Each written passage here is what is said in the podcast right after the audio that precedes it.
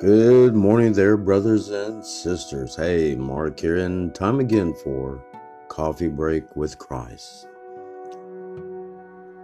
Thou shalt not, maybe.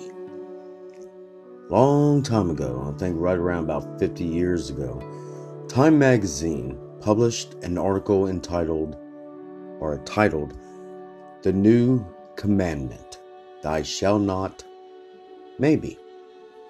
The article talked about the new morality and the belief that God didn't really want to, people to conform to a fixed divine design.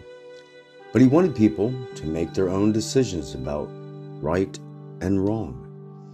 Since that time, divorce, rape, abortion, child pornography, sexually transmitted diseases, child abuse, homosexuality, and transgenderism have dramatically increased.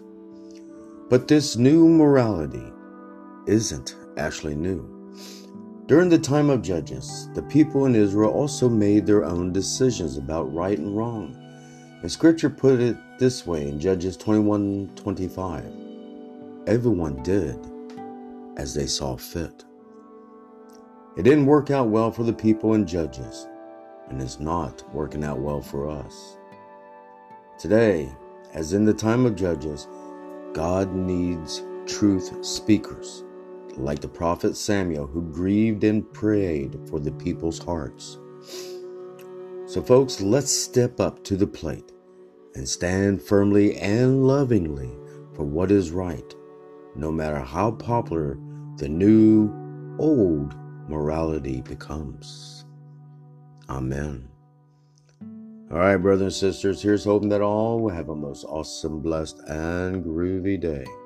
And always remember to keep our Lord and Savior, Jesus Christ, so very strong in your hearts.